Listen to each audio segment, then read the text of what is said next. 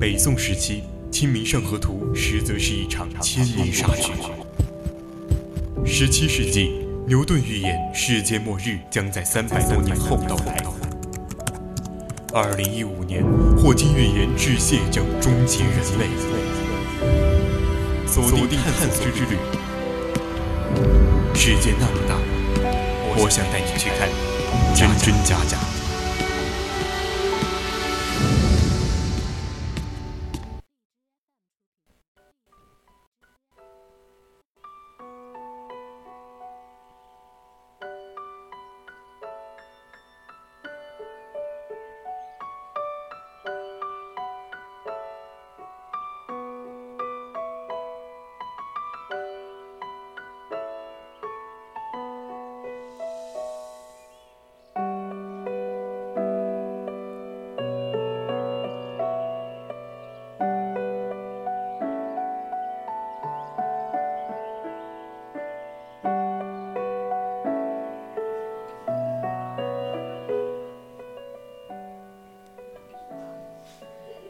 青春调频与您共享，亲爱的听众朋友们，大家好，我是主播陈思莹，欢迎您继续收听 BOC 广播电台为您直播的《百科探秘之探索之旅》。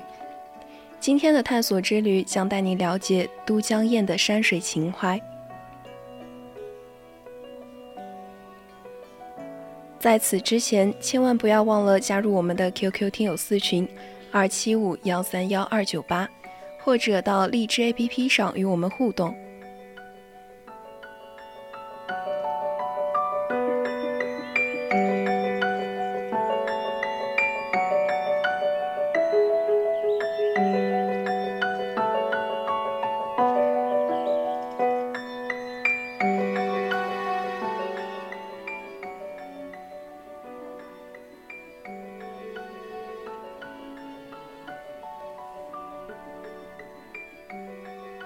成都平原西部岷江上的都江堰市有着三遗之城的美称，这里的青城山和都江堰早就入选了世界文化遗产名录。四川大熊猫栖息地则是世界自然遗产，而都江堰水利工程更是当之无愧的世界灌溉工程遗产。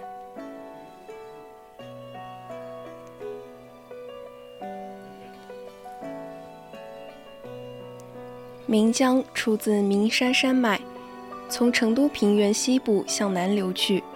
由于它流经的四川盆地是多雨地区，而岷江地势很高，相对于成都是不折不扣的悬江，所以古时在此常常形成水患，令当地百姓饱受泛滥之苦。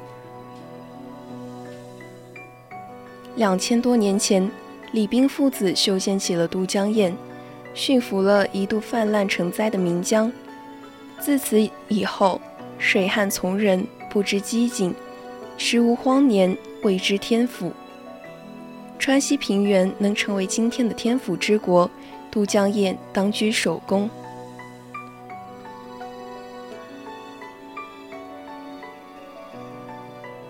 如今我们寻访的堰区起点正是当地人为纪念李冰父子而修建的二王庙，庙宇始建于南北朝。今天我们看到的建筑群建于清代，但在2008年的512大地震中损毁严重。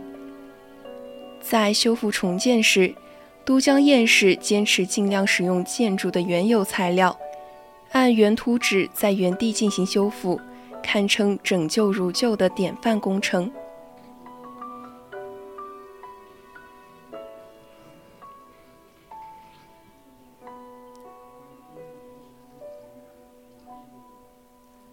二王庙秦堰楼是俯瞰都江堰的最佳观景点。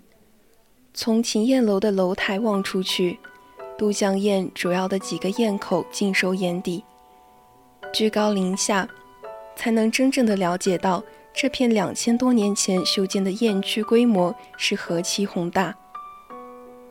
很难想象，在当时没有挖掘机、没有水泥的作业条件下，仅靠人工就修建起了如此庞大的工程，并且这一用就是2000多年。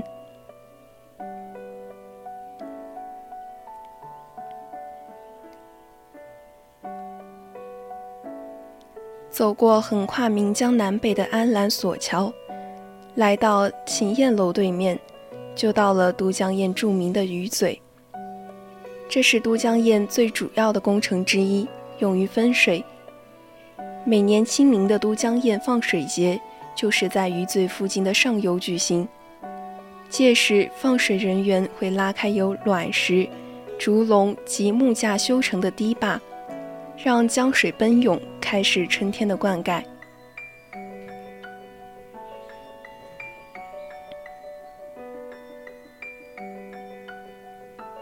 都江堰人对李冰父子尤其崇敬，在鱼嘴处遇到一位当地老者，闲谈时他说：“你看到这样的景色，你会认为李冰是个水利奇才，但他还是一个政治奇才。你想一下，他修建都江堰用了30多年，在这里当太守也当了30多年。在那个混乱的年代，让秦王不断地支持他的事业，这是一件多么艰难的事情。”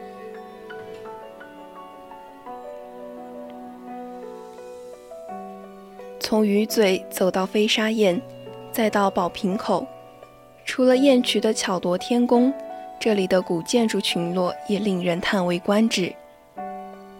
李冰之后，都江堰屡有维修，人们在长期的实践过程中总结出了一套相当科学的管理经验，让堰渠2000多年以来发挥着巨大的作用。同时，后人也建起了大量的古建筑，亭台楼阁，古色古香。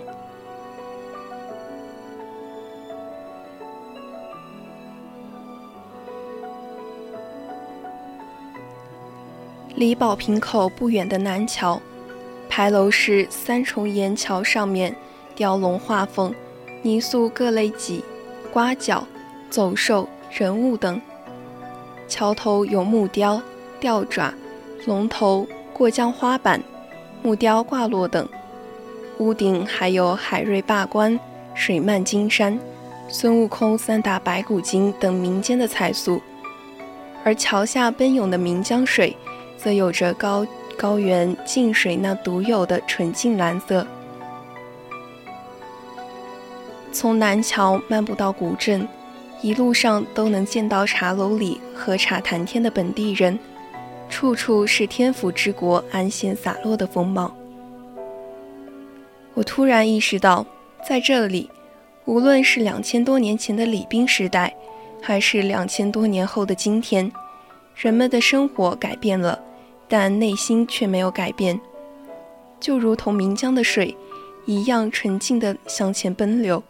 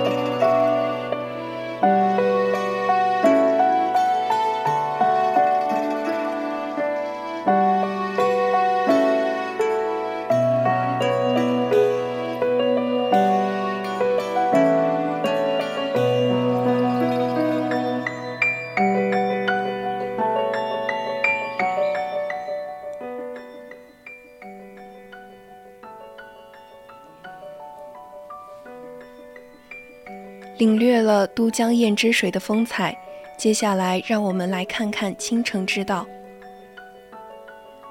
青城山是道教的祖庭和圣地。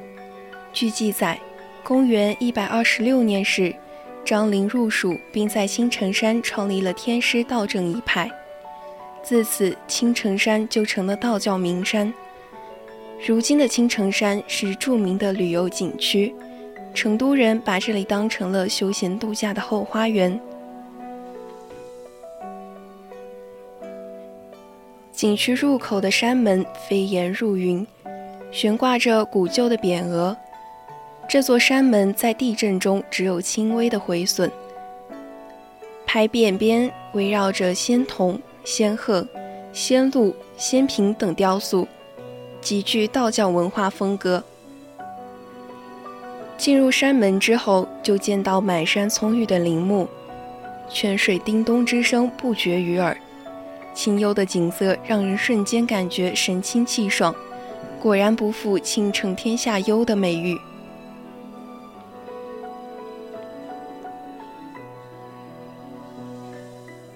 虽然路上仍然不少游人，但已经完全感觉不到嘈杂。山路并不陡峭，两边的林地深深浅浅的绿，让人真的能体会到什么叫青翠欲滴。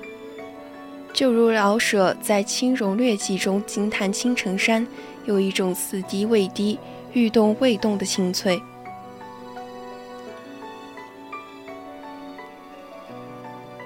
在这样的清脆中，木质的三层小亭静静地矗立其中，雨水之后，木头变成了墨色，上面爬满了青苔，薄薄的湿气弥漫，让人有种仙人将要从这里飞升的错觉。难怪青城山2000年以来一直是福地洞天的代名词。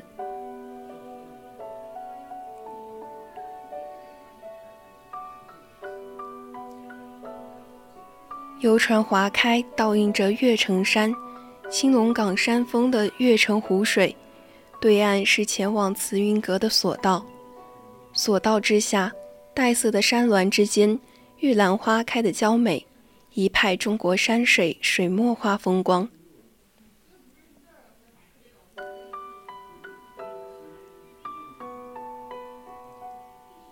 喜欢金庸先生所著的武侠小说迷，对青城山最熟悉的莫过于青城派。青城武术的发源地就是青城山，青城山是联合国批准的世界文化遗产。青城山武术正是其文化的重要组成部分，载入了青城山志、青城山道教文化、世界文化遗产青城山、都江堰。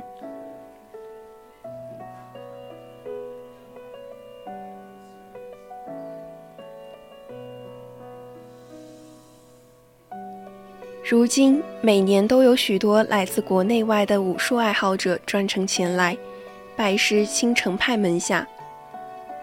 此行中受到了现任青城派掌门人刘随斌的邀请，亲自体验了一番青城武术。刘随斌大师是全真龙门派嫡传，道号信玄，他习武多年，曾多次在国内国际的武术比赛上荣获冠军头衔。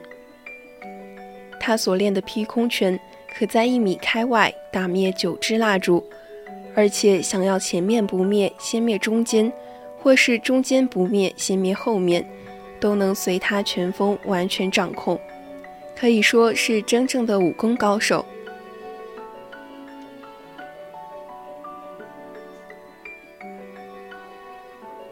穿好青城武术服装，来到建福宫，美然飘飘的刘大师已经带领诸多小弟子在山门前静候。在他及小弟子的带领下，大家开始认真地演练青城养生太极。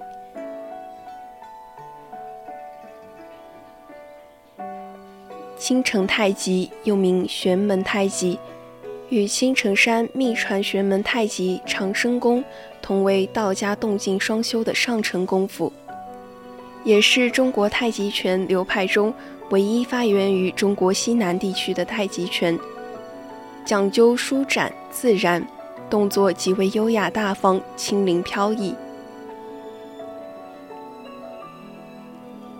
看着满目青城山的苍翠，突然想到，也许只有在青城山这样自然幽静的地方，才能生发出如此美妙悠然的武术技艺。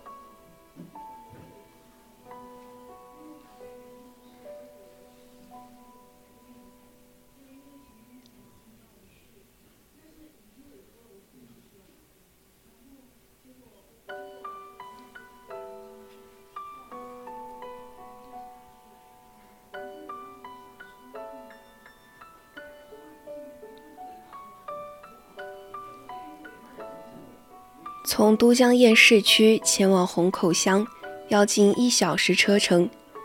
这一带山势舒缓，江水清澈，枯水季的河滩大多数都裸露着。四川人爱玩，即便不是周末，也有不少人来这里野餐休闲，所以不时能看到河滩上有人扎营，或者支起桌子打麻将、喝茶、野餐，看起来一片休闲。路边停着不少车辆，看车牌就知道是从成都或附近来此休闲的人。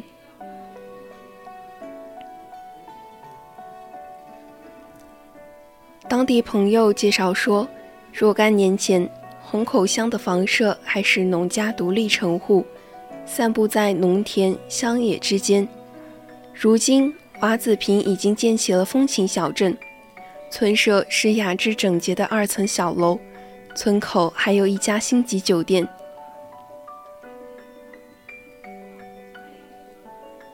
瓦子坪如今是政府扶持的猕猴桃种植基地，让我想起都江堰4绝之一的猕猴桃酒，想必正是这里出产的原材料。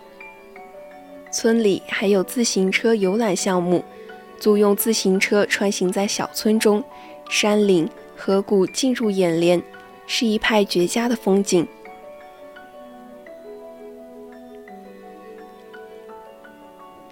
更让人惊喜的是高原村，瓦子坪与高原村隔河谷相望。如果说瓦子坪是山水田园，那么高原村简直就像是瑞士小镇，大有阿尔卑斯山间村落民居的风貌。这个村子如今是著名的休闲地，民宿、餐厅及咖啡馆林立，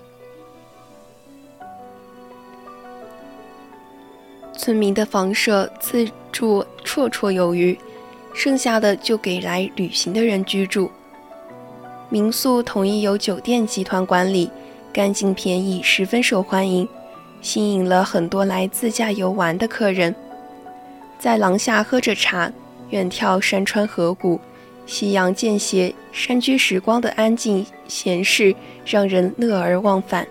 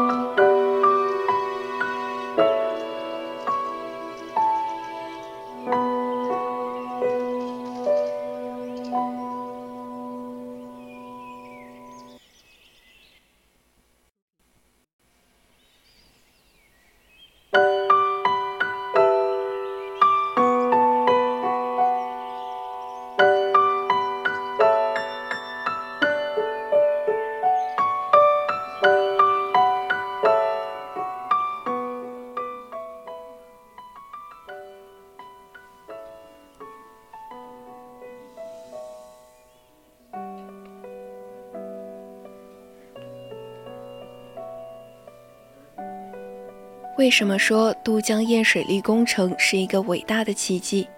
这个问题可以从司马迁的《史记》入手了解。司马迁对李冰片段式的记载，是不是在刻意回避什么？人们至今并不清楚。抗战时期，日军想炸毁都江堰，但当日机飞临都江堰上空时，看到的却只有奔腾不息的江水，并没有找到预想中的堤坝，只能悻悻而去。都江堰位于成都市都江堰市灌口镇，是建于中国古代并沿用至今的大型水利工程，被誉为世界水利文化的鼻祖。这个人们熟悉的地方，尚有不少不为人知的秘密。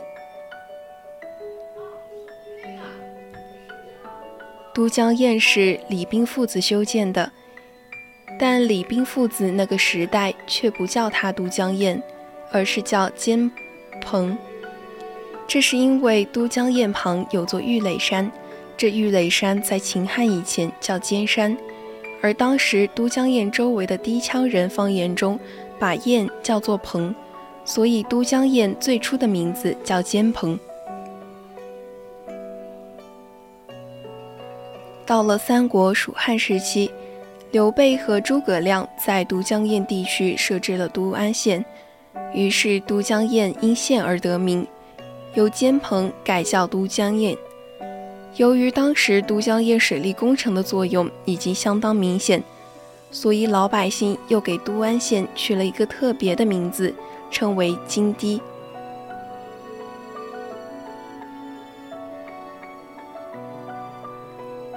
宋代以前，历代古蜀人都没有将整个都江堰当作一个完整的水利系统，而是以某个堤坝或单独的水利设施来代称全堰。宋代以后，都江堰才首次出现在史料的记载中。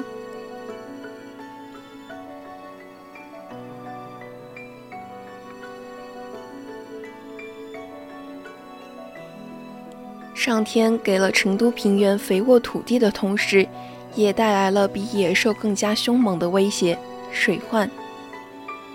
成都平原的形成本就是岷江、沱江、青衣江、大渡河等冲击而来的。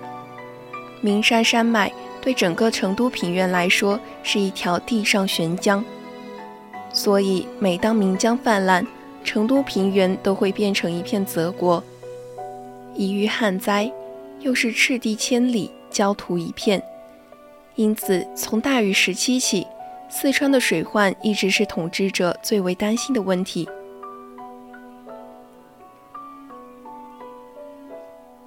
所以，才会有一个叫鳖灵的人，因治水有功，竟然取代原来的国王杜宇，创立了古蜀国的另一个时代——开明王朝。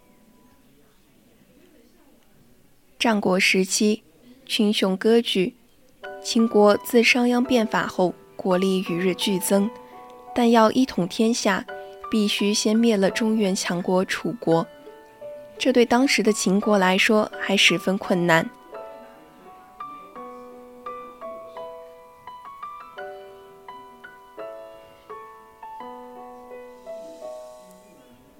此时，司马错向秦王献策。蜀国现在民心不稳，物资却很丰富，若是消灭了蜀国，不光可以补足军用，而且对日后攻楚也大有好处。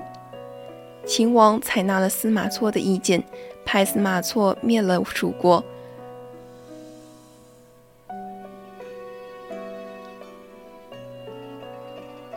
虽然可以马上夺天下，却不可以马上治天下。如何安抚当地民心，让蜀地成为秦国的大粮仓，进而实现统一，必须先治理成都平原的水患。这就是秦王派遣善于治水的李冰出任蜀郡太守的真正用意。后来的历史也证明，秦王派李冰解决了蜀地水患，为秦国一统中原发挥了作用，也为后世诸葛亮帮助刘备在蜀地称帝埋下了一个巨大的伏笔。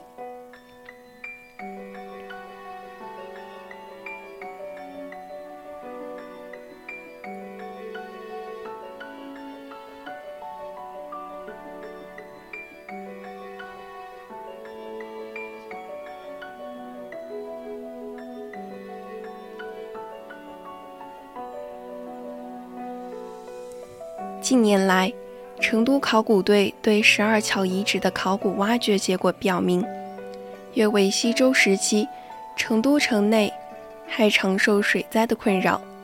但是春秋末至战国初期，这个地方就有了建筑的遗迹。是不是开明王朝时期，这个地方的水灾就已经没那么严重？有学者提出，李冰来成都的时候，巴蜀人的水利工程技术就已经成熟了。李冰所做的是在总结前人经验的基础之上，完成了非常重要的取水部分工程，将各分散的治水工程形成了配合良好的完整水利系统。因此，当我们惊叹于李冰父子高超智慧与伟大功绩的同时，也不应该忘记那些为成都平原消除水患、创造富裕生活的众多古蜀先民。本期文章转载于网络，今天的探索之旅到这里就结束了。我是主播陈思莹，我们下期节目再见。